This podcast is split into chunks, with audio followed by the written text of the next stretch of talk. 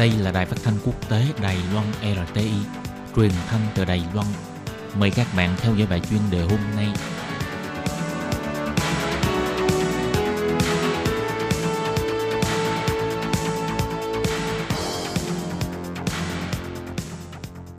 Minh Hà xin kính chào quý vị và các bạn. Các bạn thân mến, hôm nay trong 5 phút chuyên đề, Minh Hà mời các bạn theo dõi bài viết Nói chuyện sao họa tràn ngập cơ hội cho con người xây đắp ước mơ di dân.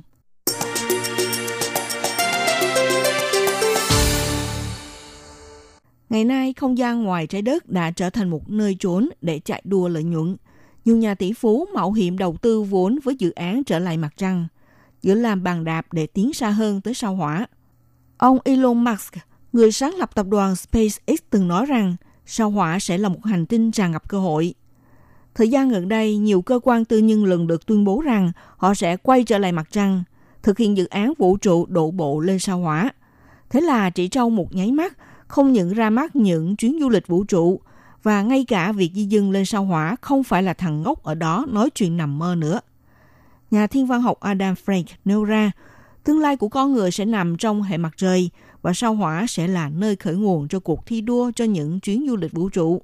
Tuy nhiên, ông Adam Frank cũng đặt ra nghi vấn rằng khi chúng ta bắt đầu đi du lịch ở một thế giới khác, vậy chúng ta sẽ phải xây dựng một nền văn minh gì ở miền đất ấy – cũng như tiểu thuyết gia viết chuyện khoa học ảo tưởng ông Kim Stanley Robinson nghi ngờ rằng cuộc sống của con người ở trên sao hỏa liệu có thể trở thành phiên bản cover của chú ruồi hay không nào? Sẽ do ai nắm quyền? Hay nói cách khác thì phải để bất kỳ một ai để nắm quyền hay không? Ngày nay, không gian ngoài trái đất đã trở thành một nơi trốn dành cho tư nhân chạy đua lợi nhuận. Nhiều nhà tỷ phú mạo hiểm đầu tư vốn khổng lồ với ý đồ trở lại mặt trăng sau đó thì giữa làm bàn đạp để tiến tới sao hỏa.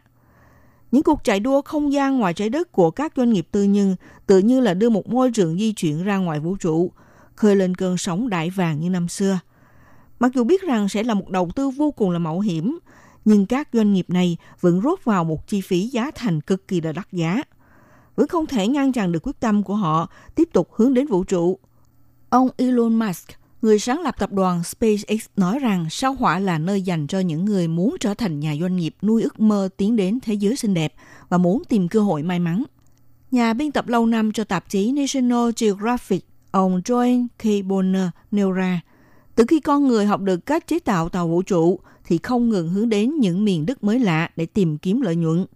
Ông cho đây là bản chất nhân loại từ cổ chí kim – khi phát hiện ở một nơi có tài sản không thể tưởng tượng nổi thì muốn đạt được nó, mà đây cũng giống như hiện trạng của Bắc Cực.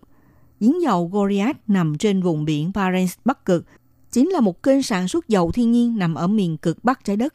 Các quốc gia gồm có Mỹ, Nga, Canada, Đan Mạch, Na Uy đều chủ trương rằng chính phủ họ có quyền quản lý tại bộ phận khu vực.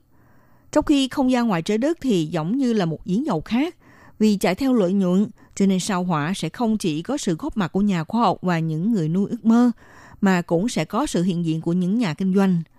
Tuy nhiên, con người muốn thực hiện tác nghiệp khoan thăm dò trên sao hỏa thì do đường xa và có môi trường khó khăn tăng gấp nhiều lần so với vùng Bắc Cực, hơn nữa sẽ gặp rủi ro cao hơn. Sự nghiệp phát triển trên sao hỏa sẽ đối mặt với rất nhiều lựa chọn khó khăn, như những tranh cãi từng xảy ra trong công trình khai thác công nghiệp đã đối mặt trên trái đất. Ví dụ như năm 2016, tại tiểu bang Dakota phía Bắc Hoa Kỳ thực hiện dự án lắp đặt ống dưỡng dầu vì công trình này đã khiến thổ dân Mỹ và những người bảo vệ môi trường biểu tình phản đối. Họ cho rằng công trình này sẽ phá hoại nguồn nước và miền đất thánh của thổ dân.